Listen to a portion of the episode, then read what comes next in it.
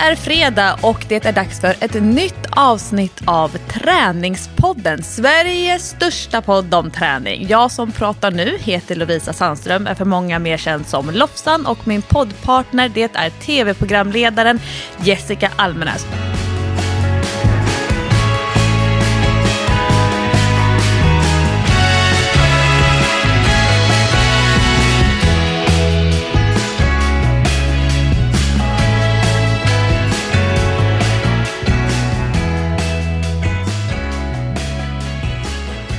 Vi har faktiskt ett rekordtidigt inspelat avsnitt av Träningspodden. Jag tror aldrig vi har suttit redo klockan sju på morgonen. Och dessutom dagen innan det här avsnittet släpps. Också väldigt ovanligt. Ja, jag har min morgonröst på mig fortfarande.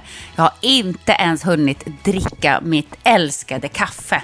Jag har, koppen står liksom och ryker här framför mig nu. Kanske att rösten liksom rasslar till sig lite grann när jag har fått i mig lite kaffe.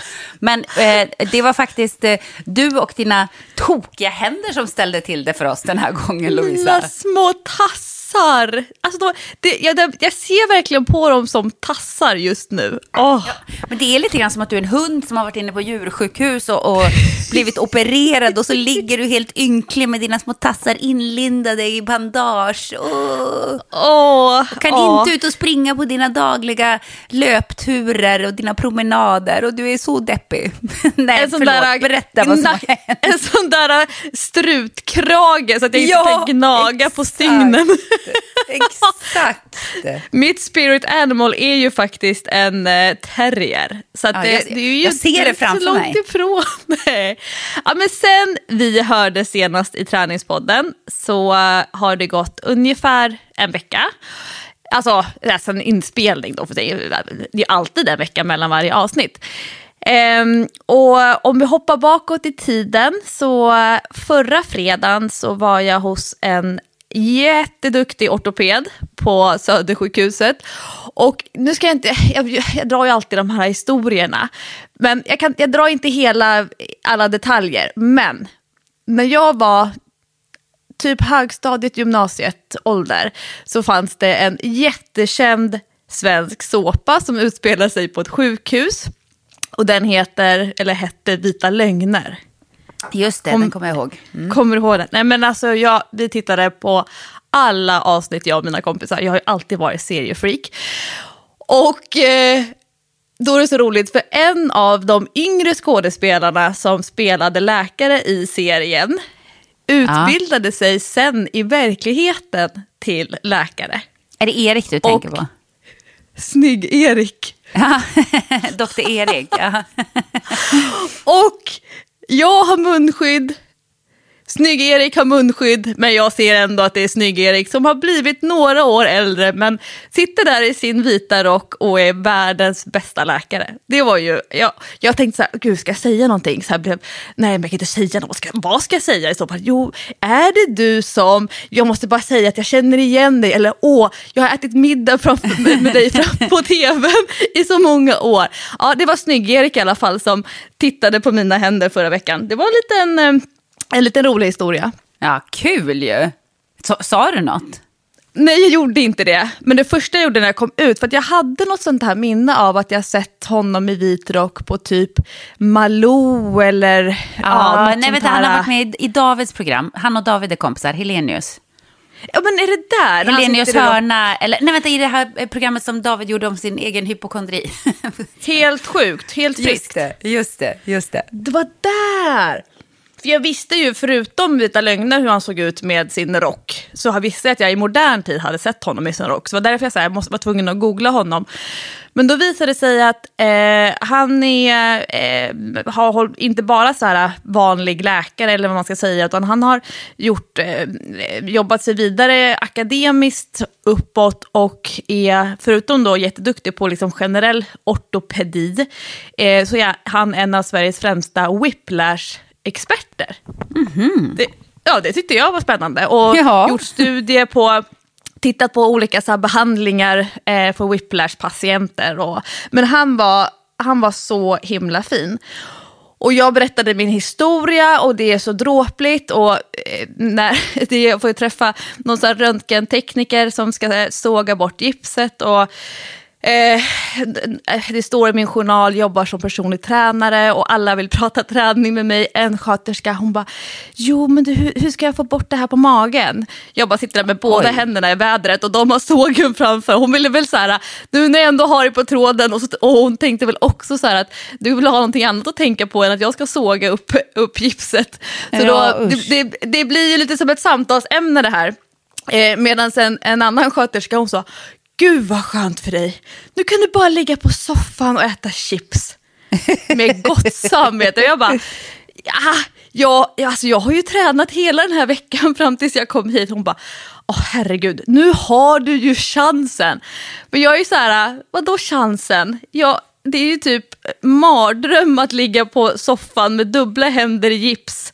Och klart jag kan äta chips med, sätta, upp, sätta in fingrarna, eller ett chips mellan pekfinger och långfingret och stoppa i munnen. Men ah, jag blir inte jättelockad av det. Men det var så himla bra eh, på så sätt att jag fick ta bort gipset på min högra hand helt. Det är där som jag har en fraktur i tummen. I tummetotten, längst ut. Jag kan inte göra den här tummetott-sången. Hur mår du idag då? Tack så mycket, bra. Den, den eh, sången kan jag inte köra just nu. I alla fall inte med fingrarna. Eh, och han tittade på vänsterhanden som är inte någonting brutet, någonting ben, benbrott. Men där han känner och klämmer och tar ett grepp runt den här tumfilén. Där tummen fäster ner i handen och sen är det som en liten kycklingklubba ner i handleden och så flyttar han den åt sidan. Och det gör så jädrans ont. Oh, det låter ont ja. Oh, och när jag fick kallelsen till eh, den här mottagningen så fick jag eh, också ett så här, ett eh, formulär, som, i, eh, en länk till en formulär jag skulle fylla i digitalt, så stod det så här, inför operation. Och jag så här, jaha. Så när jag pratade med dem på telefon innan så, så jag, jag, jag är bara lite nyfiken, det här formuläret som jag har fyllt i, Eh, är det ett standardformulär som alla får? Hon bara, ja, ja, ja, det, det, här är bara inför eventuell operation så att vi har alla underlagen eh, klara. Jag bara, ah, pew, typ, det där rör inte mig. Mm. Så, men jag hade fyllt i den noggrant och sen när jag sitter där med honom och han säger, vi, vi behöver operera vänsterhanden. Alltså, mm. munskydd upp precis under ögonen på mig. Jag bara, okej, okay, nej men nu fyller vi poolen här i ögonen. Det var liksom...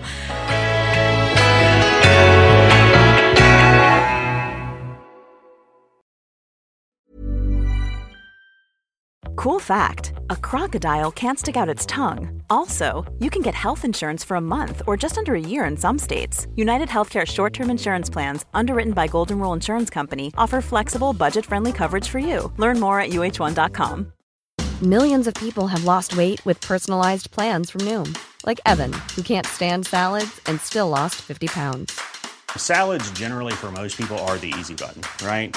For me, that wasn't an option. I never really was a salad guy. That's just not who I am. But Noom worked for me.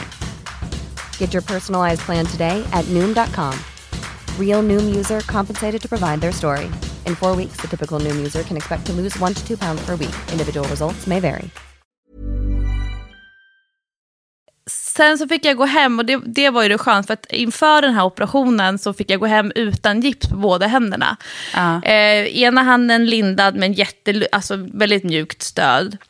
Och eh, eh, högertummen i en tummetott-skena, bara en liten liten som man också kan ta av. Så att jag inte liksom mm, var helt fel. Det är också som en förberedelse för när jag sen kommer hem från operationen så kommer den opererade handen, vilket då är vänster hand, där det är mjuka grejer som är trasiga, då är den helgipsad. Och då kan man inte på en 35, höll jag på att säga, 36-årig, ung, frisk kvinna, jobbar som PT, ha dubbelgips eh, i sex veckor till.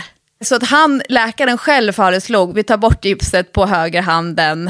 Eh, så under helgen som gick så hade jag inget gips på någon av händerna. Och jag tyckte det ändå gick ganska så bra. Eh, jag var ganska så aktiv med kroppen, men jag bär ju ingenting. Eh, jag använder ju ryggsäck och liksom, så att jag kan få upp över ryggen. Jag bär ju inga matkassar eller dukar inte, dukar inte av, tömmer inte diskmaskinen, fyller inte diskmaskinen, ingenting sånt. Nej. Och sen på måndagen, det var egentligen min tredje arbetsdag som jag skulle göra i gymmet med PT-klienter. För då hade jag jobbat måndag och torst, måndag, torsdag är mina så stora PT-dagar där jag eh, river av alla mina PT-klienter. De allra flesta tränar två gånger i veckan med mig. Men då hade jag haft gips. Så att även om jag bär ingenting, men jag är liksom ändå igång med ett stöd på händerna. Ja. Och på måndagen så kände jag så här, det gick bra när jag jobbade. Eh, sen fick jag kallelse till operation och den var då, när vi spelade in det här poddavsnittet så var den igår. Och då tänkte jag så här att ah, jag är rätt sliten i händerna. Eh, då var klockan kanske halv två när jag kom hem från jobbet. Och sen så började jag känna mig dålig. Och då tänkte jag, fasen också om jag ska bli sjuk nu. Fick så här influensakänsla i kroppen, lite frossa och sen blev jag så här oerhört trött. Du vet när man känner så här att om jag inte lägger mig ner nu, då kommer jag typ somna ståendes.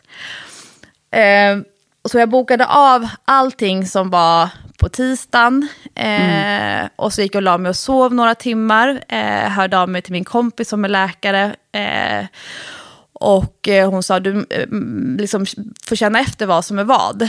Och sen när jag vaknade på kvällen, då kände jag så här, nej men jag är inte sjuk.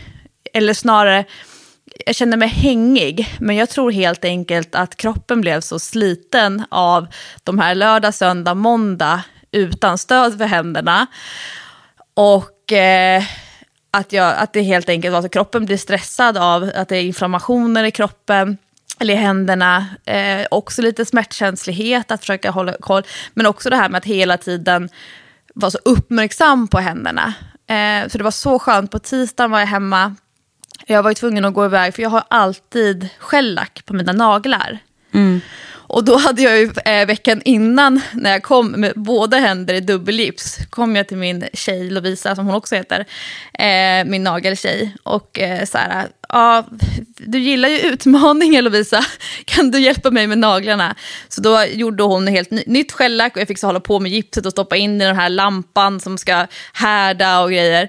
De kunde inte göra ena tummen, för den var hel gipsad, så det gick ju inte alls.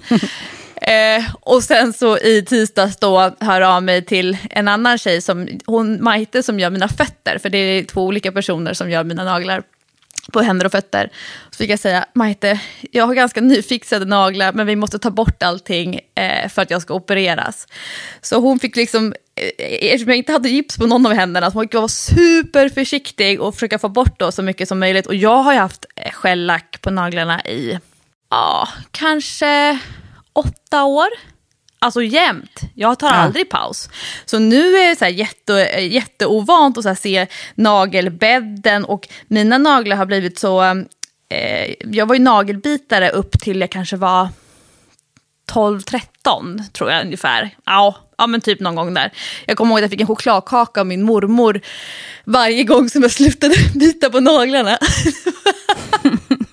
och det var några chokladkakor. Men Eh, då har, mi, har jag, ser jag nu ordentligt att mina naglar liksom har vuxit, eh, vuxit upp och ikapp fingertoppen. Och det är ju jätteskönt, för att man är nagelbitare. Du Jessica är väl nagelbitare-perioder, Ja. eller minns jag fel? Ja. ja. Att, liksom, att nageln, eh, där nageln sen börjar växa ut vitt, hur långt ner det är på fingertoppen. Och Jag har, jag jag- inget vitt på mina naglar kan jag säga. Nej, och nu har liksom mina naglar vuxit fast i eh, fingret så att det vita börjar verkligen i linje med fingertoppen. Skitsnyggt. Men, men, jag, ja, men jag behöver ha eh, shellack för jag slår ju sönder mina naglar eh, när jag jobbar i gymmet. Det är ju så mycket metall och sådär så att jag tycker att det är skönt att ha, ha stöd för naglarna. Men så det var ju typ det enda som jag gjorde på tisdagen, tog några telefonmöten och sen igår då onsdag morgon så var jag på plats på Sabbatsberg för att operera vänsterhanden. Och då kommer jag, då har jag köpt eh, som en, eh, en mjuk, jag tror det kallas för typ som en ortos, en mjuk eh, sele till högerhanden som har två stycken skenor i sig och sen kan jag välja hur hårt jag vill dra åt det. Eh, så när jag kommer med den in på mottagningen där, de bara, ah, jag ska operera handen ser jag. Ja, nej men det är inte den här handen, det är inte höger. Så då lyfter jag upp vänster som är, som är helt fri. Och de bara, okej, okay, då måste vi ta med penna här och rita ut så att det är rätt hand. Nej, men... Men eh, gud, vad rädd man skulle bli då. Bara, uh, okej. Okay. ja, och, och det kan jag säga, det var de ändå väldigt noggranna med. För det kändes som att det skulle kunna hända. Om, om, man kommer med en hand som är blå och tummen är svullen och sådär. Jag, jag, då tror jag att man tänker, om man i... Man kanske inte har fått sin första kopp kaffe för dagen, Jessica. Nej, faktiskt. Mm. Men då skulle jag vara på plats klockan sju, hittade inte rätt, sjukt stressad. Även om jag är där fem minuter innan, det är inte så stort sjukhus, Sabbatsberg, så hittade jag inte rätt. Och så bara, åh för fan varför kollade jag inte upp det här? Läste skyltar och ändå hamnade jag fel. Men som tur var när jag kom in så var det folk före mig. Det, det är himla mycket regler för vad man ska vänta och hur man ska vänta. Och du vet, det är ja, på grund av corona antar jag. Eh, så att jag kom inte för sent, så det var skönt. Och sen så fick jag gå in i ett eh, pre-op-rum stod det på skylten. Och då hade jag fått ta på mig en sån här eh, rock och långa strumpor, alltså lätt att jag fick upp dem på insidan, alltså typ nästan hela vägen upp i ljumskarna. Eh, och en XL-rock. Det, var, det såg så roligt ut. Mössan på. Och sen hade jag kört, det kan vara bland de, de värsta dofterna som jag, så här, du vet så här, doftförnimmelser, Deskutanskrubb. Mm, ja, ja. Har du använt Deskutan någon gång eller varit med när någon har gjort det? Jag har använt det. Det är äckligt. Oh.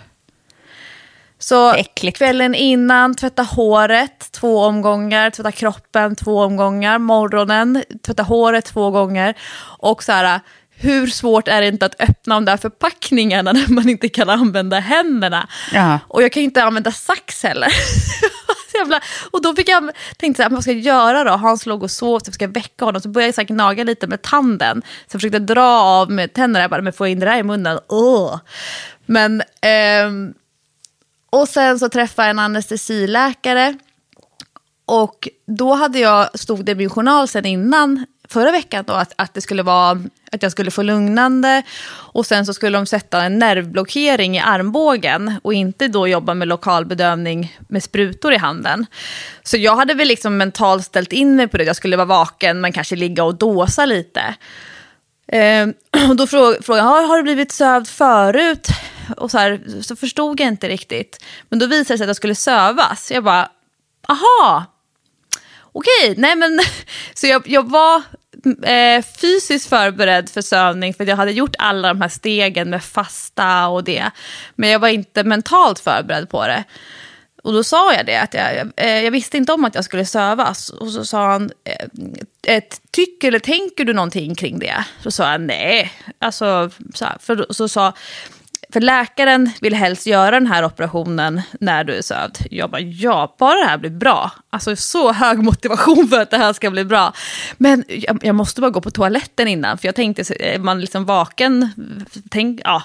Så att jag, jag, må, jag måste bara gå på toa. Han bara, ja, ja, ja. Och sen träffa läkaren som förklarade vad han skulle göra. Och de, de andra, när de har visat på min hand, eftersom det inte syns någonting, det är inte svullet, lite knöggligt kanske. Men de har pekat in i handflatan, in i näven. Men han visar att han kommer gå in på utsidan. Eh, av, mellan, ja, ner utanför tummen, ner i näven. Så det var ju också intressant. Han eh, skulle förbereda med material, som han kallar det för. Eh, ett ankare som han eventuellt då skulle sätta för att dra ihop ledbandet om det var helt av. Då behöver mm. man liksom ta två ändar. Eh, och eh, han hade också förberett att han skulle, med eventuellt att det skulle behövas, han kallade det för stift. Och jag bara, mm, okej, okay. nu kommer jag bli en sån där som låter när man går igenom eh, säkerhetskontrollen på flygplatser. tänkte jag.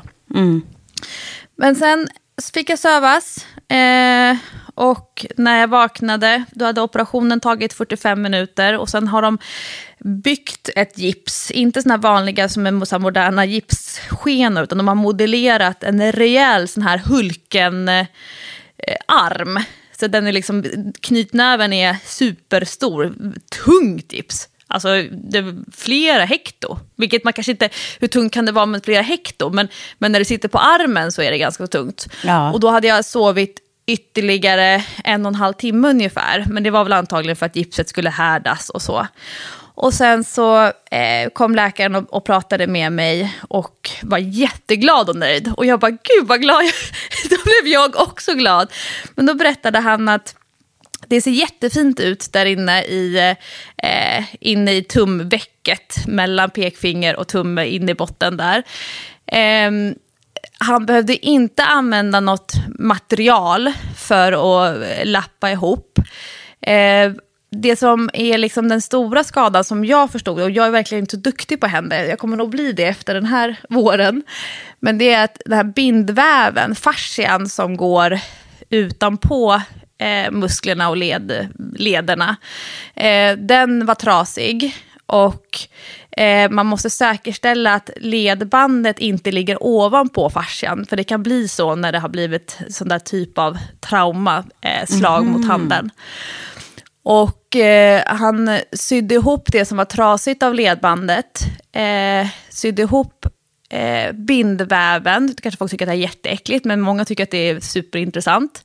Och sen så var det en ganska kraftig blödning mellan ledband och bindväv. Så då har han lättat på trycket så att, den här, så att det kan liksom absorberas, så att det inte fastnar där. Och sen så sy, sy på insidan och sen sy på utsidan. Och sen gips på, som jag bara ska ha faktiskt ett dygn. Jaha. Och sen, så det är därför vi har den här tidiga morgonpodden idag. Ja, för att du ska Eh, ta sen- bort gipset. Ja, jag ska byta ut den här stora Hulken-gipset mot en som jag, eh, han skrev på pappret, det här kommer du gilla, eh, en golfhandske. Okej. Kallades vad, ro, vad rolig du kommer att se ut. Du kommer att se ut som någon sån här eh, superhjälte som alltid måste ha handskarna på sig av någon märklig anledning. Och så här, Eller Michael kväll- Jackson som bara hade en handske. Och igår kväll när jag kom hem, eller jag kom hem vid halv ett, det här gick ju väldigt snabbt, blev hämtad av Hans. Och sen så, jag var ju rätt mör alltså, att bli sövd. Det, att, att vara sövd är ju är asnice, gud vad, man sover gott. Ah. Men efteråt, jag bara, åh herregud, var så groggy. Och sen så skulle jag hämta ut eh, en någon starkare smärtlindring på apoteket, tre nummer före. Jag bara, okej jag sätter mig här och sover lite grann. Eh, så jag, jag låg och, och tittade på serier och slumrade lite på eftermiddagen. Och sen på kvällen när jag så här, piggnade till och kände mig så här, lite så här postadrenalin, att jag liksom fick, jag fick en ny energisväng. Så skulle jag googla, jag bara, gips, handske, golf. Eh, jag hittade ingenting om någon sån här specialgips för, för en hand, men jag hittade väldigt mycket roliga golfhandskar. Golfhandskar. Som för, herregud vad de kan vara dyra tänkte jag. Ja. Och jag, antar att man också har flera par golfhandskar. ja, det har man. De, de de slits ut ganska fort. det gör de. Ja, så att det som var bra, det var att operationen gick jättebra. Jag tror i min egen lilla bubbla att det var bra att det inte behövde sättas in något stift eller skruvar eller eh, plast i handen. Det, det tänker jag själv är bra. Eh, det har jag ingen aning om evidensen för. Eh, det som är jättebra det är att jag redan då eh, idag, igår när man lyssnar på Tärningspodden, har fått byta ut det här till ett betydligt, betydligt enklare gips.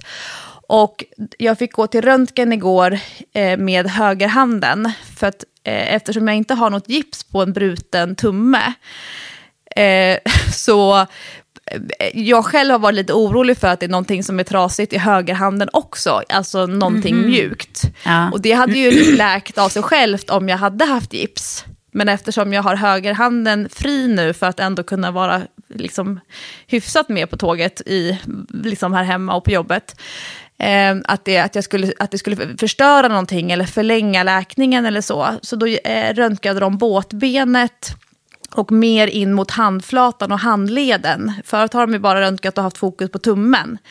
Men eh, samma läkare ringde sen när jag kom hem, när han hade tittat på de röntgenplåtarna. Och det är klart att det, det är blödningar och handen har ju fått sig en rejäl smäll.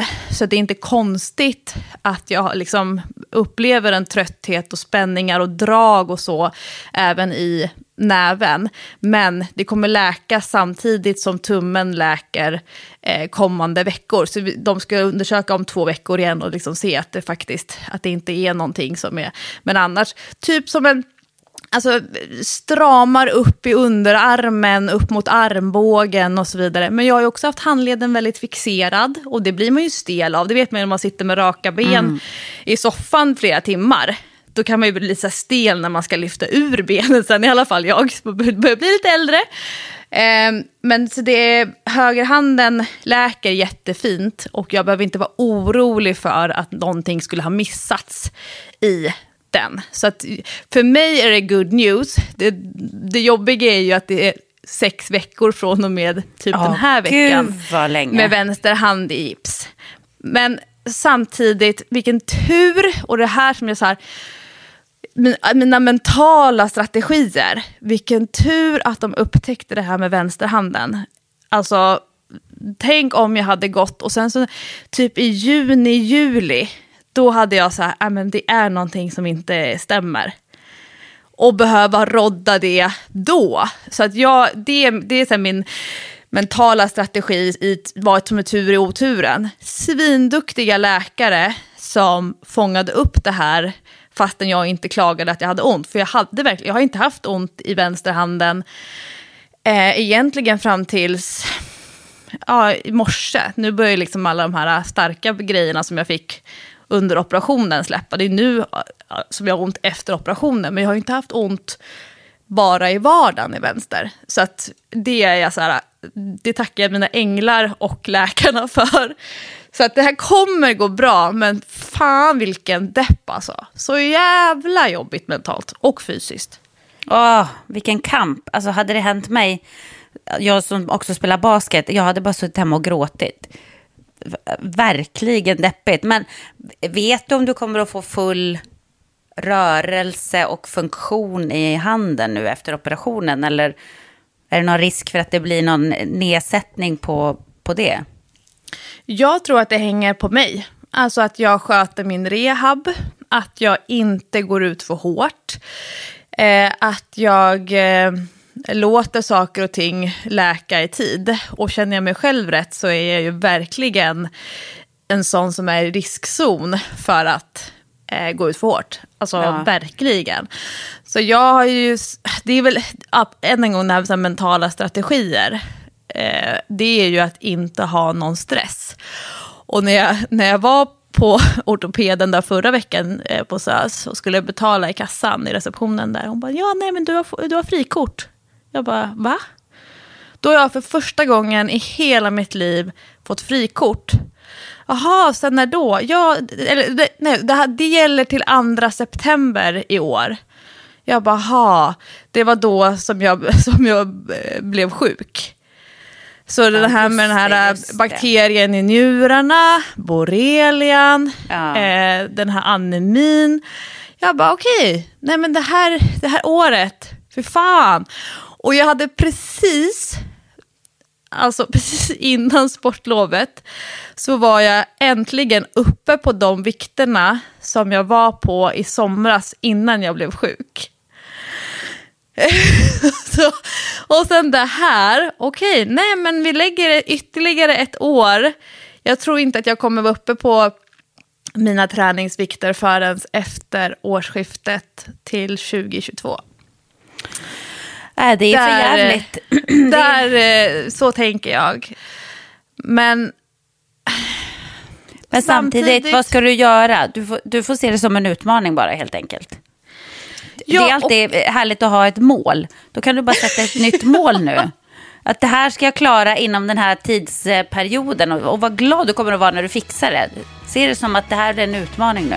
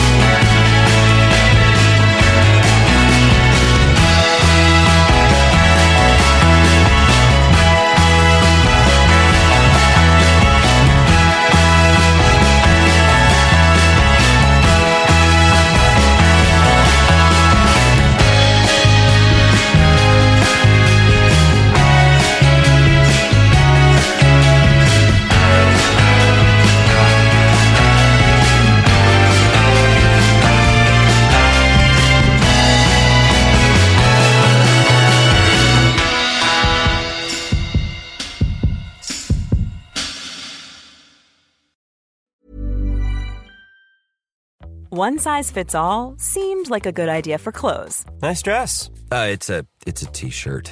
until you tried it on.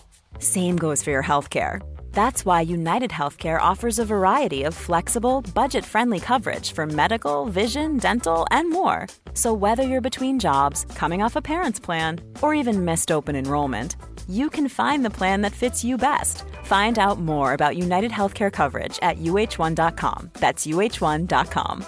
Quality sleep is essential. That's why the Sleep Number Smart Bed is designed for your ever evolving sleep needs. Need a bed that's firmer or softer on either side? Helps you sleep at a comfortable temperature? Sleep Number Smart Beds let you individualize your comfort so you sleep better together. JD Power ranks Sleep Number number 1 in customer satisfaction with mattresses purchased in-store. And now, save 50% on the Sleep Number limited edition Smart Bed for a limited time. For JD Power 2023 award information, visit jdpower.com/awards. Only at a Sleep Number store or sleepnumber.com. Det var roligt för att på söndagar så kör jag fysträning med Baxters fotbollslag. Har jag berättat om det här i podden? Nej, jag tror inte det. Nej. Nej, jag har blivit fystränare. För barn. Oj, vad kul. Ja, inspirerad av dig Jessica och dina basketkids. Men gud vad roligt. Vad glad jag blir. Ja, så en gång i veckan så kör jag fysträning med eh, killarna i Bakters fotbollslag. Och med flit så har vi gjort så att det är inte en, vad ska man säga, obligatorisk träning. Det finns ingen närvarostatistik. Man kommer om man vill. Man är där för sin egen skull. Och Eh, barnen får styrketräna. De håller på att lära sig träna med skivstång. De lär sig eh, sina- de, eh, mycket rörlighetsträning, jättemycket knäkontroll. De får hänga i räcke och träna på pull-ups. De är så gulliga. De är så söta och de är så fokuserade. Men de senaste gångerna nu så har jag inte kunnat göra någonting och inte kunnat visa någonting. Så jag har haft med mig Hans som så här assistant coach. Och jag eh, hör mig själv vara ganska mycket polis när jag är med barnen i gymmet. Ja. Men jag har varit noga med att förklara. Det är på grund av skaderisken. Vi har skivstänger uppe i huvudhöjd. De är tio år. De är överallt om jag inte är polis och står och pekar med hela armen. Eh, och, eh, men då, då säger jag, om ni tycker att jag är hård, då ska ni bara veta hur hård Hans kan vara. För Hans han är, ju liksom, han är ganska så respektingivande. Men Eh, då har jag haft med mig Hans som assisterande coach som får visa allting och som får passa på de övningar som behöver passning och så vidare. Och sen har jag kommit då med mina gipsade händer och eh, när jag nu sista passet hade förstått eh, vad som hade hänt eh, med framförallt vänsterhanden då Eh, och läst på, då är det tydligen en vanlig skada för fotboll, fotbollsmålvakter. När de räddar bollen och tar den liksom mitt på och så viker sig tummen bakåt neråt. Eh, och det är också handbollsförsvar eh, kan, få, kan man få den skadan, att bollen kommer och träffar och drar med sig tummen. Eh, och basket Just det, såklart. Och Det här är, när, när man kommer, det här är ju ofta en, anses ofta vara en idrottsskada, men då inte en överansträngningsskada utan en sån här eh, yttre, yttre våldsskada. Men Då eh, eh, tittade jag på våran målis i laget eh, och sa att hur viktigt det är att man är stark i underarmarna och sådär. Eh, och så pratade vi lite grann om, om andra typer. Det blev så bra, det blev lite studiecirkel. Prata så här, men varför, vad är det som kan göra ont? Och det är en sak att få en boll i huvudet, sen kan man få en stämpling. Och så pratade vi lite grann om idrottsskador, vilket är ju väldigt nyttigt för dem. Och särskilt då det här med knäkontrollsövningar för fotbollsspelare. Alltså att det faktiskt, de är i en ålder där de börjar få ont i knäna. Eh, den här liksom gamla diagnosen som man använder, slatter. Alltså jag hade så många i, i min klass när jag gick på låg och mellanstadiet, tjejer, de som växte snabbt på kort tid, tidiga i puberteten. De kom och sa att de hade slatter och kunde inte vara med på idrotten. Och jag liksom, ah, vad slatter? Det lät så här konstigt. Men skitsamma. Eh, så det blev en ganska så bra diskussion. Men jag tänkte då apropå din basket. Du kan inte spela basket på väldigt lång tid eh, om, du får, om man får så här, såna här grejer i, i tummarna. För att prova att spela, spela basket och ha tummen inklistrad Nej. i handen. Nej, nej, det det går går ju inte. Nej, nej, det är, det är en långtidsskada i basket, såklart. Men en tredje mental strategi eh, som jag jobbar utifrån för att på något sätt ha någonting att greppa vid. Eh, för jag, jag har väldigt bra nycklar och redskap så här, att plocka fram. Men eh, kanske att det är någon form av försvarsstrategi, men jag klär ju på mig min coachroll väldigt tydligt. På så sätt det här att få prova hur det, var, hur det är att vara i någon annans kläder. Eh, för om man tänker sig som du med din häl, eller men en löpare som har ont i knäna, eller en, eh, någon som har ont i en handled. Och sen kommer de ofta då till mig för att få hjälp med att träna så att man inte belastar det som gör ont. Eller hjälp med att träna det som man numera borde eller behöver eller måste träna för att man inte kan göra någonting annat. Och då att mentalt stötta den här personen i att ändra fokus.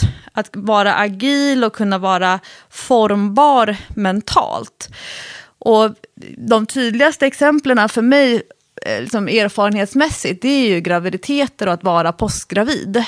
Ehm, Men där är ju motivationen eller var motivationen för mig så stark i relation till att det är en bebis jag har i magen, eh, jag har fött ett barn, alltså att det finns någonting så påtagligt. Nu, nu behöver jag påminna mig själv om eh, att det här är inte för någon annans skull som jag behöver eh, tänka runt, tänka brett, ha, ha en plan. Utan det är ju för att vad vill jag kunna göra om ett år? Eh, Vad, vad ser jag framför mig, vilka övningar jag vill kunna göra? För bara några veckor sedan så maxade jag i pull-ups. Och för att se hur mycket extra vikt som jag kunde hänga på runt magen och fortfarande dra mig upp med hakan över stången. Och jag är alltså över 20 kilo. Oj. Eh, och det fattar ju jag att jag, jag kommer inte kunna hänga i ett räcke. Alltså jag hänger i räcke varje dag. Jag älskar, det, det är så skönt att hänga i räcke. Och så här insikten i att nej, men jag kommer inte kunna hänga i räcke förrän kanske efter sommaren. Kanske jag kan hänga några sekunder. Jag älskar att hänga med en arm. Jag älskar ju de här monkey bar, alltså du vet sådana grejer. Jag älskar att köra marklyft, bänkpress, eh, älskar att dra i gummiband. Gummiband är nog det som jag liksom kommer kunna vara en av de första övningarna där jag faktiskt kan göra rörelser med armarna. Eh, men alltså, ah, du förstår, det är som, liksom, det är som att en stora kärlek liksom bara poff. Men liksom att försöka eh, liksom hämta hem den men inte ha för bråttom. För det är det idrottsskador och träningsmänniskor som inte längtar efter att lägga sig på soffan och äta chips. Man bara, gud, nu har jag äntligen en, en eh, kan jag egentligen göra med gott samvete. Nu har jag en bra orsak. Alla kommer förstå nu om jag slutar träna. Om man inte har det i sig, man älskar livet, man älskar att vara igång, man älskar att träna, att röra på sig, ha träningsdejter. Då, då lockar ju inte det här med att med gott samvete kunna ligga på soffan i sex veckor och sen gå till en sjukgymnast och få lite kläm och sträckövningar för handen. Alltså, det, det, är liksom, det är det som blir min strategi. Okej, det här är min stora kärlek. Vi kommer bli kära igen, men det måste ta tid. Skitsvårt. Jag, ja, jag, jag vet inte hur det kommer gå, men den som lever får se. Allt det här sker ju i realtid för alla Träningspoddens lyssnare. Ja, rehab är ju skittråkigt. Det är, ja. men det är så tråkigt. Det är så tråkigt. Men jag tror att man får inte tänka, du kan inte hålla på att tänka för långt framåt så här. Och det här kan jag inte göra förrän efter sommaren. Och, för då blir man ju bara deppig. Jag, ska, jag, har, jag har ju då mina delmål. Delmål 1, idag klockan 11. Då ska jag träffa eh, en, en gipstekniker som ska lägga om det här gipset. Om två veckor då ska jag träffa en arbetsterapeut som ska byta det gipset och som också ska hjälpa mig komma igång med eh, rörelse. Om Ja. två veckor får jag också börja belasta högertumme lite. Alltså inte belastas som att bära hem matkasse, utan belastas som i så här, du kanske kan börja prova att röra lite på tumleden. Eh, och sen om sex veckor, då har jag inget gips alls på vänster. Och det är skönt. Två veckor åt gången, det är för mig 100% hanterbart. Som du säger, när jag tänker efter sommaren. Alltså, nej. Och Men det kan man inte ett göra nytt- för det känns ju skitlångt. Jag har köpt ett nytt snake rope som jag ska ha i utegymmet på landet. Du vet, sånt där stort, som du kör, eh, körde mycket med Mårten. Kommer du ihåg ett det. sånt här tjockt, Just det, eh, som man- tungt rep som man Ja. sätter runt en stolpe? Ja, ett sånt ska jag ha på landet i sommar. Eh, jag har köpt en ny skivstång som, heter, som kallas för en open bar. Man kan göra marklyft med den fast man har, slipper ha händerna framför kroppen. För att man, den, man står liksom som i en cirkel typ. Så kan man ha greppet neutralt utanför höften istället. Eh, en, en sån stång, ny. Eh, men det får vänta. Det får vänta. De får ligga där och titta på mig och så ska jag liksom gotta mig i dem. Ja, du kommer att komma tillbaka. Och det, det roliga är att när man väl är där, att man är tillbaka, då tänker man så här, men gud vad fort det gick. Nu är jag här, vad fort det gick ändå. Så att eh, Ja. du får inte ge upp. Du får kämpa på här Lovisa. Tack. Jag tror jag kommer få sjukt mycket stöd av dig och av alla på Instagram, alla Träningspodden-lyssnare. Ja. Jag tror att man kan sätta sig in i känslan och man kan förstå också det här med att man kan ha sjukt djupa dippar. Och det vet det här än en gång, ögonen fylls underifrån, liksom helt så här blank. Och sen kan man få värsta, jag, kan, som nu har inte jag tränat på en vecka ungefär. Eh, och jag kommer inte träna på en vecka heller, eh, minst. Men jag tror att man kan förstå den här känslan av ja, de här tre passen som jag tror det blev, som jag kunde göra liksom i början där, när det fortfarande kändes så himla bra. Euforin av att ett kort pass, inte så, inte så tungt, inte i närheten av någonting annat man har åstadkommit de senaste månaderna, men hur den endorfinkicken, hur jag kan vara så här högst upp i näringskedjan, min egen näringskedja, och bara känna så här att, ja men tre övningar, fy fan vad bra jag är. Och det här, det får vara de här, äh, liksom, det får vara långt mellan eh, topparna och dalarna. Eh, för gud vad nyttigt det är att inse hur viktiga händerna är. Och hur försiktig man ska vara med händerna. Det är precis, vad är det, det här citatet som eh, du brukar köra Jessica? Man saknar, nej allt man vill, Ja, men allt, allt den sjuke vill är att bli frisk. Den friska har många önskningar, men allt den sjuke vill är att bli frisk. Den har bara en. Alltså, Ja, man så ska är det verkligen. njuta. Ja. Ha, när, man är, när man mår bra, när man är smärtfri, man ska njuta av det. För att plötsligt så är man inte det längre och då inser man att alltså, okej, hur- jag har en eltandborste som vibrerar, hur ska jag kunna hålla den här på ett bra sätt i mina händer? Jag ska gå på toaletten, jag har haft mens sen vi spelade in podd senast. Herregud! Jag, alltså, jag har haft tajta jeans och kommit ut från toaletten och bara Hans, ursäkta mig, nu, kan du hjälpa mig? Eller Hans, kan du ändra kuddens vinkel? Jag kommer inte åt den från det här hållet. Äh, men Hans, iPaden är för tung. Kan du lyfta bort den från mitt knä och lägga på bordet? Alltså, så trött på min egen röst som, bär, eh, som ber om hjälp. Men i dagen innan operationen, det här är så otippat för att vara jag, det här kommer du gilla Jessica. Dagen innan operationen så bokade jag en privat yogasession med min eh, yogakompis Lotte, som är så duktig yogalärare. Jag hörde av mig till henne, förklarade läget, skrev att eh, jag, behöver, jag behöver yoga, eh, jag behöver handpåläggning. Så hon kom hem till mig och sen så guidade hon mig i en handfri, eller en arm, nej armarna använde vi, men inte händerna, en handfri yoga. Ja. Och så drog hon, hon har en kortlek med änglar. Och så drog hon tre änglar åt mig. Och Ja. jag, ska inte, jag ska inte gå in på detaljer, vissa tycker det här är dravel, jag älskar ju det här. Ja, jag det, är så fint. Så hon läser, vad, vilken, först berättar hon den ängeln som, som har blivit utplockad. Eh, berättar om den ängeln och sen tolkar hon det i, utifrån mig. Och eh, där jag bland annat fick Gabriel, ärkeängeln Gabriel. Och eh, kopplingen då till att be om hjälp, att ta emot hjälp, att också känna att man är i behov av hjälp och hur man formulerar det. Så jag bara...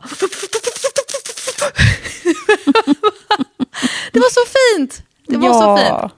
Det, det var min strategi innan operationen. Det är bara okej, nu måste jag landa här och nu. Vad är fokus? Hur känns min kropp? Eh, var är min andning? Var är mina axlar? Du vet, jag går ju som en boxare. Jag har ju sånt aktivt nervsystem, knutna nävar framför kroppen. Du vet, ah, nej men det var helt fantastiskt. Men nog talat om mig. Nu Jessica. Ja, du kommer att klara det här Lovisa. Ett sista ord. Jag vet det. Du, hit, du kommer hitta nya utmaningar i det här. Det kommer att gå bra. Tack, tack, tack, tack. Det kommer Namaste. Att gå bra. Ja. Namaste. Din träning Jessica, har du kommit igång efter båtäventyret? Alltså, helt ärligt så var jag när jag kom hem, jag trodde att jag skulle vara supersugen på att träna. Men vad fel jag hade. Jag var helt osugen. Men jag tror att det hade lite att göra med att jag mådde ganska illa eh, fram till bara för några dagar sedan. Och jag var fortfarande inte helt hundra faktiskt. Och det är eh, någonting med att jorden har fortsatt gunga för mig.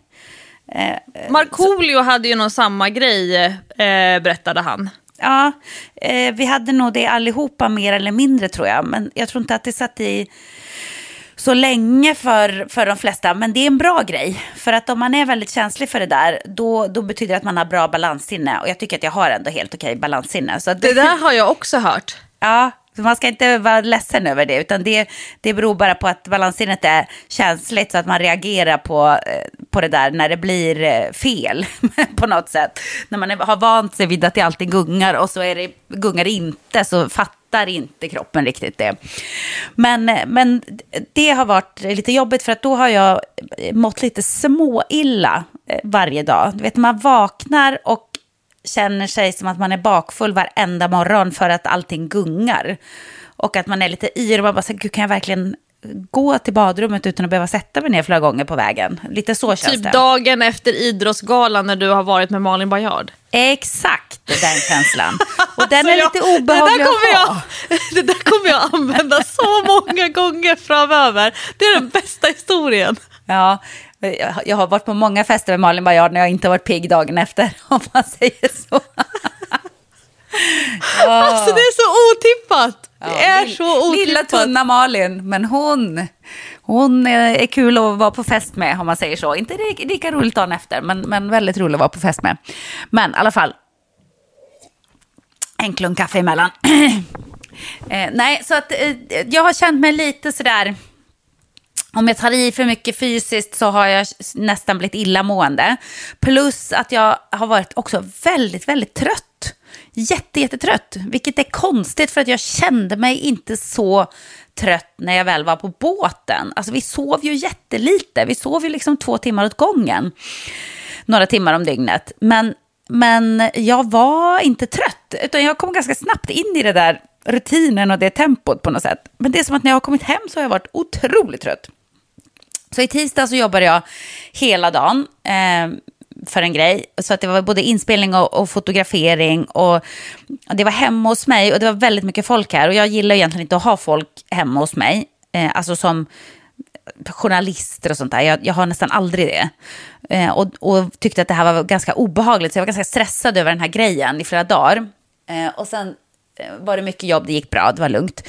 Men det var mycket jobb och det var mycket prylar där och det var liksom mm, stort uppstyr och det var hundra lampor och massa kameror och ja. Eh, och vi körde hela dagen från åtta till eh, sex ungefär. Och efter det var jag så fruktansvärt trött. Jag var så fruktansvärt trött. Först somnade jag en timme på soffan, sen vaknade jag till och sa att jag måste gå och lägga mig. Så jag gick och la mig klockan åtta och då brukar man ju ibland när man har legat och sovit lite på soffan och tror att man är trött och ska gå och lägga sig, så är man ju ofta inte så trött, utan då ligger man typ med mobilen i två timmar istället innan man somnar. Men jag somnade som en sten och sov till nästa morgon, typ klockan nio. Alltså jag var så trött. Så jag tror att det här har påverkat att jag inte riktigt har varit eh, superträningssugen. Men nu har jag ändå kommit igång lite. Jag kom igång med en kick alltså, för 17 gubbar.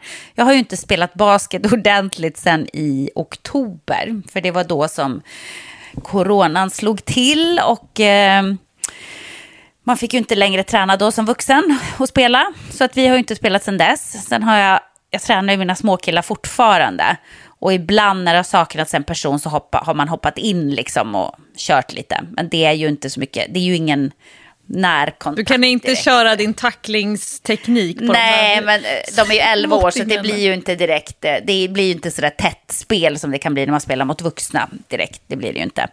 Men hur som helst så, så nu när jag kom hem då så hade killarna faktiskt en helgtid eh, som, som eh, den andra tränaren hade bokat.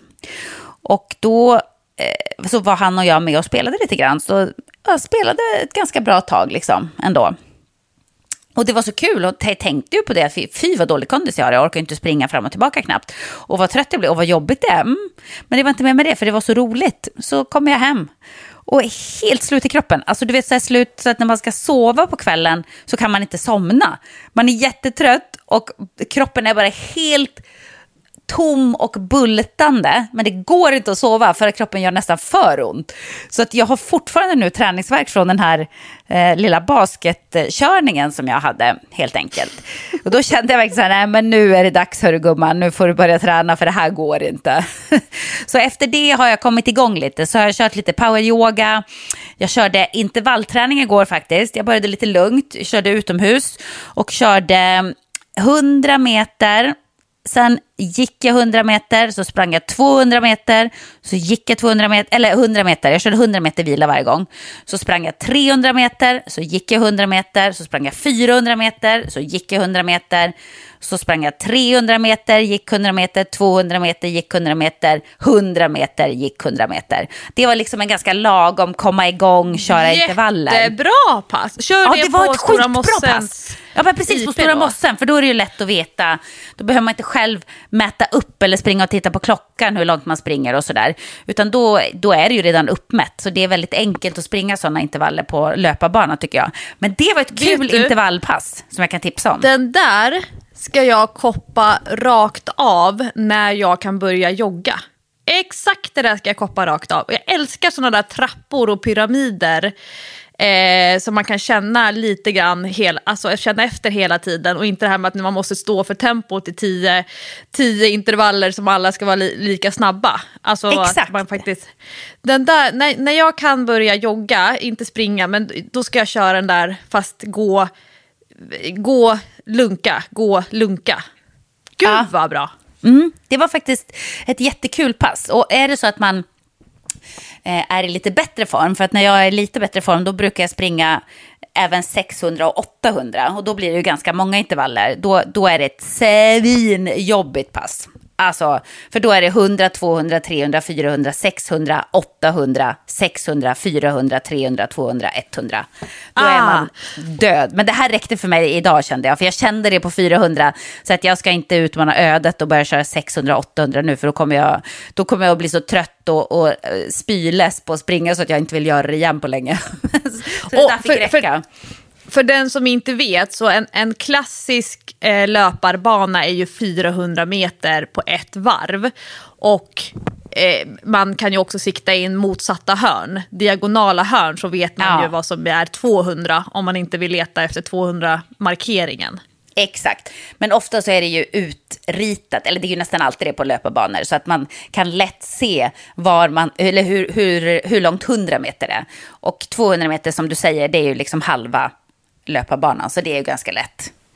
Eh, Man men behöver det- inte hålla det- koll på någon klocka då ju. Nej men exakt, och det är väldigt roligt pass. Och man kan ju också göra det där passet att man kan vila emellan och, och stå stilla. Men jag tyckte att det var ganska skönt. Jag gillar ju att vara i rörelse på mina, även på mina intervaller, som du vet. Jag, även när jag gör Almenäs-intervallerna på löpband så springer ju jag under vilan. Jag står ju inte stilla, utan jag joggar ju väldigt långsamt.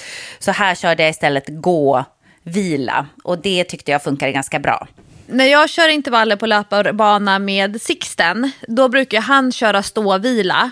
Eh, och jag kan byta plats. Det, så det som är min joggvila blir hans springintervall. Och sen så ståvilar han när jag kör min springintervall. Ja, Eh, det är ju ganska så smart, så han väntar liksom där jag, dit jag ska komma. Men nu senaste gångerna, då har han kunnat trycka på så pass bra. Han har liksom ändå fått ganska bra tryck i löpsteget och också det här med att han börjar lära sig sina tempon. Eh, med yngre barn, de, det är nästan som de bara har två farter. Alltså eh, jogga jättelångsamt eller springa superfort. Men han har börjat hitta de här fartväxlarna. Så nu, han har liksom tuggat sig framåt. Så att jag vet inte fasen om vi kommer, när vi ska börja springa tillsammans igen, jag tror att han faktiskt kommer kunna hålla jämnt med mig eh, på no i något format. Vi har också gjort så när Hans och jag och Sixten har sprungit, att han har sprungit varannan intervall. Så att eh, han har eh, ståvilat varannan intervall och sen så har vi alltid plockat upp honom. Och då kan jag säga, då drar han jämt med oss. Jag tycker det är så himla kul med löparbana just för att man kan eh, trixa lite mer när man är ojämna i farten. Ja, precis, jag, jag har fått massa tips av Patrik på roliga intervallpass på löparbana. Så att jag ska tipsa om några fler. För att eh, det är väldigt kul att variera sig lite. Jag har ju nämligen landat i nu, av olika anledningar, som jag ska komma in på i ett annat avsnitt, men jag har landat i nu att jag ska lite grann gå tillbaka till eh, hur jag tränade förr, faktiskt. Mm -hmm. Ja, jag ska gå tillbaka lite grann till, till mitt, eh, du vet när jag började träna för maraton och sånt, lite grann det upplägget. Inte, inte exakt så långa pass, för det kan jag inte springa med min häl. Men, men att jag försöker att köra ett intervallpass i veckan och ett Eh, inom situationstecken då, eh, lång långpass. För det kommer, de kommer inte att bli superlånga nu. Men att jag kanske ökar på lite, lite, lite varje vecka. Så att alltså, idag är ju ett långpass för mig fyra kilometer med min häl. Det är, det är inte längre än så, tyvärr. Men kanske att man kan öka dem lite om man springer så sällan, tänker jag. Jag ska testa att gå tillbaka till det istället. Och normalt sett hade jag ju då lagt till ett till löppass, att jag hade gjort tre löppass på en vecka. Men nu eftersom jag inte tränar till ett lopp så tänker jag att det får räcka med ett intervallpass och ett eh, långpass då, eller vad man ska kalla det. Eh, mm. och sen så ska jag också eh, lägga in två stycken styrketräningspass. Och då så ska jag inte göra som jag har gjort eh, nu ett tag. Att jag har tänkt så här, eh, bättre att träna lite än inget och bättre att träna ofta än eh, kort eller en långa pass sällan. Nej, jag ska göra precis tvärtom. Jag ska göra två ordentliga styrketräningspass i veckan. Alltså, Aha, sådana bara boom-pass. Ja, precis. Helst vill jag kunna gå till gymmet. Det är ju svårt nu, men men om man kan hitta någon tid där det är väldigt, väldigt lite folk och sådär så kanske jag kommer att göra det ändå. För att jag vet att jag tränar bättre då och ha en plan när jag går dit och jag kommer att köra minst en timme och inte hålla på och liksom plottra. För att jag nu, det här är en ny grej som jag ska testa och se om det funkar. Men jag tror kanske att min kropp behöver lite mer återhämtning än vad den har fått på de senaste åren egentligen. Att jag, att jag kanske inte ska träna nästan varje dag som jag gör normalt sett. Det är min nya taktik med träning. Helt enkelt. Och sen har jag en kul utmaning den här våren. Och den kan du också göra Lovisa. Även fast du har dina händer. Det är ju nämligen eh, att gå eh, 100 000 steg på ett dygn. Alltså det är så många som hört av sig till mig. Alltså ja. Jessica, du sätter grillor i folk. Jag får mail. Jag eh, eh, Lovisa, vilka är dina bästa tåhävningar, eller tå, nej, vadövningar? Jag, jag, gör, va- jag gör tåhävningar men, men du har säkert någonting, något, eh, kul, eh, eh, något kul övningsblock. Eller Lovisa, eh, och så kommer det, jag, jag, jag ska göra Jessicas stegutmaning. Eller någon annan som skriver, jag funderar på det här med den här ryggsäcken som man ska ha när man ska ut och gå 100 000 steg. Jag har en Salomon löparrygga och sen har jag en Arcteryx bla bla bla. Vilken väska tror du är bäst för mig när jag ska göra? Jag bara, åh gud. Så Jessica, du och du drar igång sekter alltså. Ja, De hänger vet. på. Det är jättekul. Det ska bli kul att se hur många som gör det här nu. Jag inväntar bara lite varmare väder. För det måste ändå vara så pass varmt att det är bekvämt. Det behöver inte vara för varmt, så det, det kommer att ske under våren. Men jag testade lite när jag var på Kanarieöarna innan vi åkte iväg med båten. Så hade vi några dagar som var väldigt lugna med lite inspelningar och sådär. Och då eh, passade jag på att göra det jag älskar mest i hela världen. Du vet, eh, långa morgonpromenader eller morgonlöpningar på stränder. Alltså det är det Åh. bästa jag vet. Innan det är för mycket folk där, när man är ganska ensam, man är ensam med stranden, med havet. Man, bara, alltså man lyssnar inte ens på musik, jag lyssnade på bok en del. Eh, men men eh, helst så går man bara och lyssnar på havet. Och alla ljud och fåglar. Och, det är så underbart, det bästa jag vet. Man möter solen också när den kommer upp och det blir varmare och varmare. Så jag tog ju världens längsta promenader där nere på stränderna. Det var också rätt kul för att det är ju, eh, det är ju en väldigt stor nudiststrand precis där, där vi var. Jaså? så det var mycket att titta på. Så, Så du säga. var among friends Jessica? Nej, jag var inte naken. Du tänker, på mina, gången. du tänker på mina nakenvandringar. Nej, nej, jag hade faktiskt kläder på mig, men jag var fascinerad av alla nakna, eh, nakna människor där. Det var, det var intressant. Speciellt männen, de har en, en eh, förkärlek för att precis när man går förbi så vill de väldigt gärna böja sig ner och ta upp någonting. Jag vet inte, vill de att man ska liksom titta rätt in i deras rumpor? Alltså, jag såg så många förlåt språket, men rövhål, ärligt talat. Och, och det var så här, nej men, och, då- och då berättade jag för, de, för resten av gänget då när jag kom tillbaka till hotellet. Och de bara, men varför tittar du då? Jag bara, men det går absolut inte att undvika. Var jag än tittar så är det män som står och böjer sig fram så man tittar rätt in i deras rumpor. Och ser hela paketet underifrån. Och det, alltså, nu är inte jag pryd, absolut inte. Men folks rumphål vill jag verkligen, verkligen inte se. I, nej, tack. Men hur så? Men- det, det var ju spännande, Men jag för det var måste kul att kolla berätta. på. Ja. Jag måste berätta. Eh, vi vi var, brukade åka till Gran Canaria när jag var yngre, för min pappa älskar den ön. Eh, och eh, Han ville alltid hyra bil så att man skulle kunna åka iväg till de här eh, ensamma baden. Och så hade han några favoritklippor eh, där, som kommer med sån här bastumatta man rullar ut, eller vad det heter. Ja. Eh, och de klipporna var precis bredvid eh, en, eh, inte en nudiststrand, men ett nudistområde. Så de hade liksom en liten del precis i början av stranden så att man inte skulle behöva gå igenom dem om man skulle passera, alltså gå igenom hela, he, längs med hela havet. Ja. Eh, men eh, då var det väldigt mycket tyskar som hängde på den nudiststranden och jag och mina syrror, vad var vi? 8, 10 och 12? Nej, 10, 12, 14 kanske. Ja. Och jag undrar, men alltså det måste, vi resonerade, är det någonting extra eller är det så vanligt med piercade könsorgan som Alltså, det kan inte vara så att tyskar generellt piercar sina eh, könsorgan eller om det var en nudistgrej. För i princip alla kvinnor hade bröstvårtorna men också väldigt tydligt där nere. Och även männen hade piercingar där nere och bröstvårtorna. Men det måste vara en nudistgrej. Det måste det vara. Jag, jag vet inte, men vi fnittriga små tjejer, vi, vi var så fascinerade så vi visste inte vad vi skulle titta. Men det var också lite så här kittlande, tanken liksom. Det, eh, sånt där möter man ju inte i sin vardag, i alla fall inte vi. Det var bara ett sidospår. Nej, precis. Man, man, man såg många trender. Det var väldigt rakat. Rakat över hela kroppen hos väldigt många män. Så är de ju sjukt bruna. Så att, man ser ju att det är inte första gången som de går på en nudiststrand. De har gjort det förr om man säger så.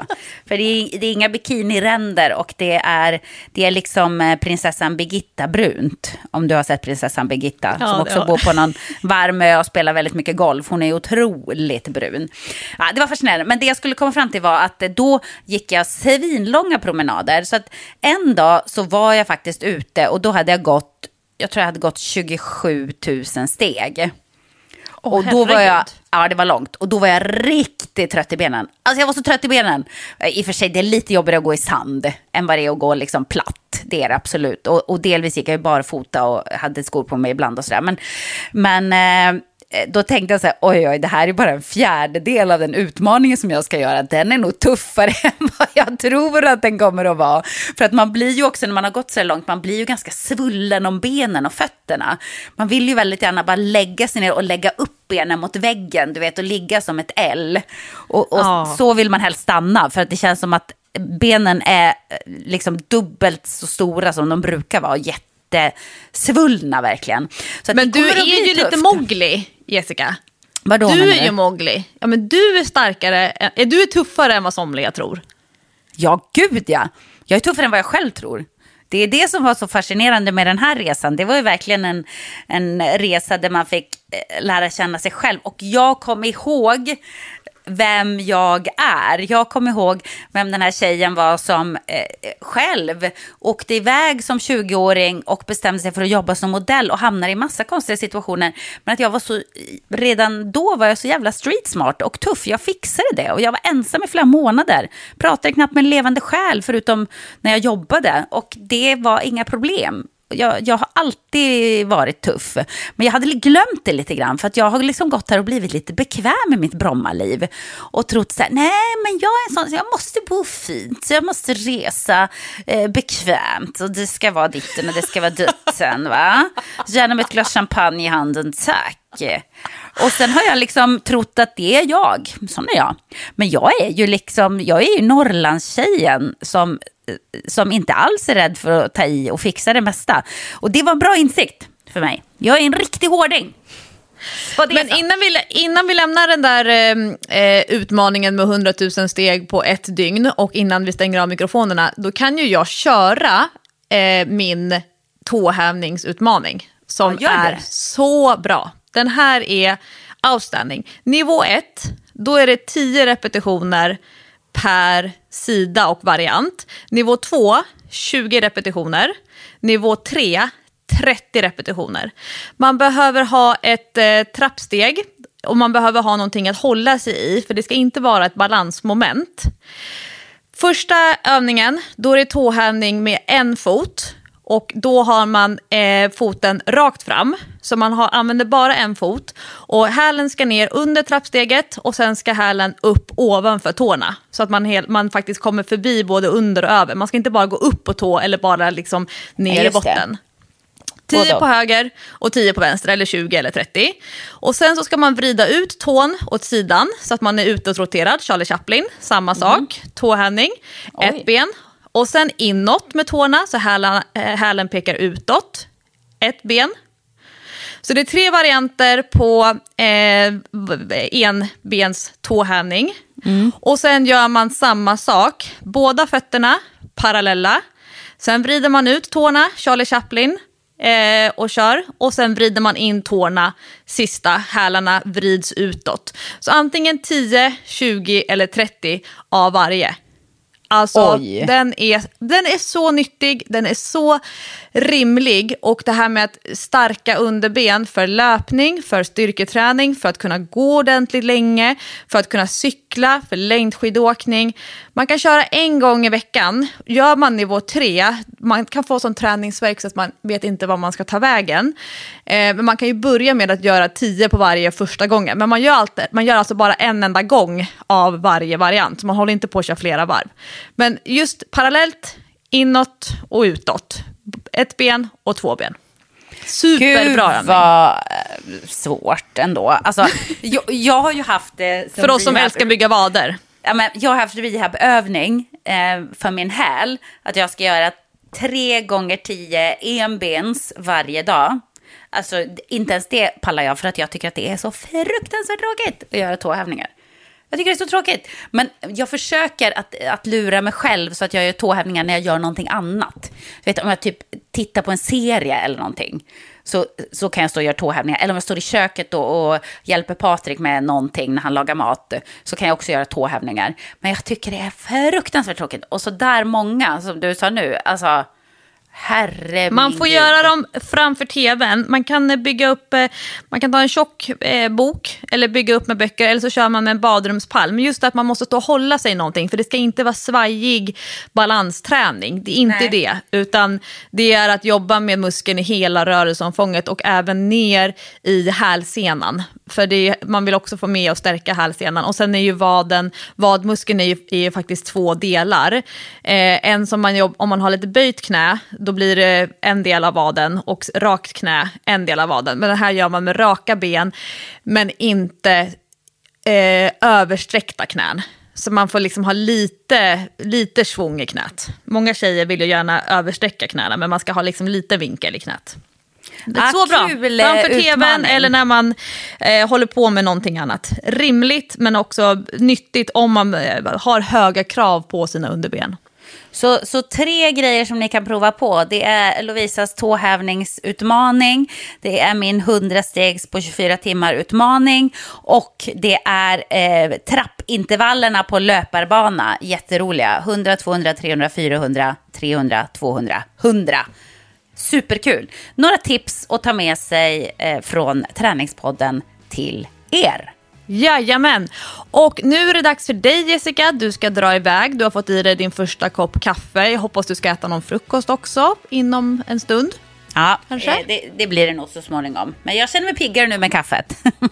Och jag ska till eh, doktorn och byta gips från mitt Hulken till en, gips, eller, till en golfhandske. Ja, det ska bli så spännande att se hur den ser ut.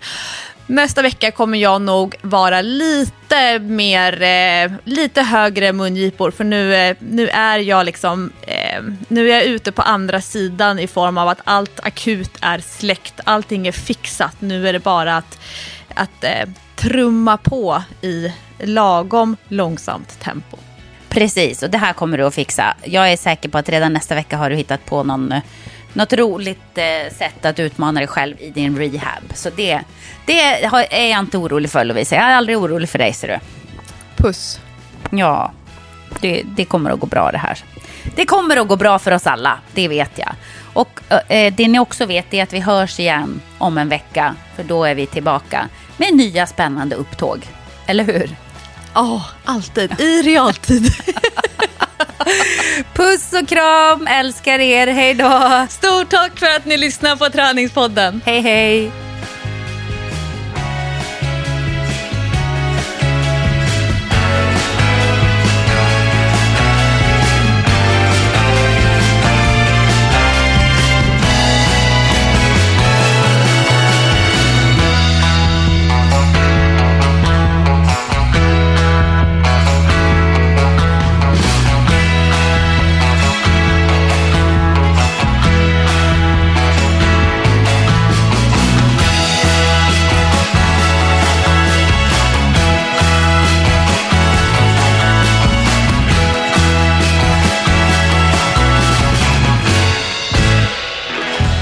Träningspodden produceras av Sandström Group.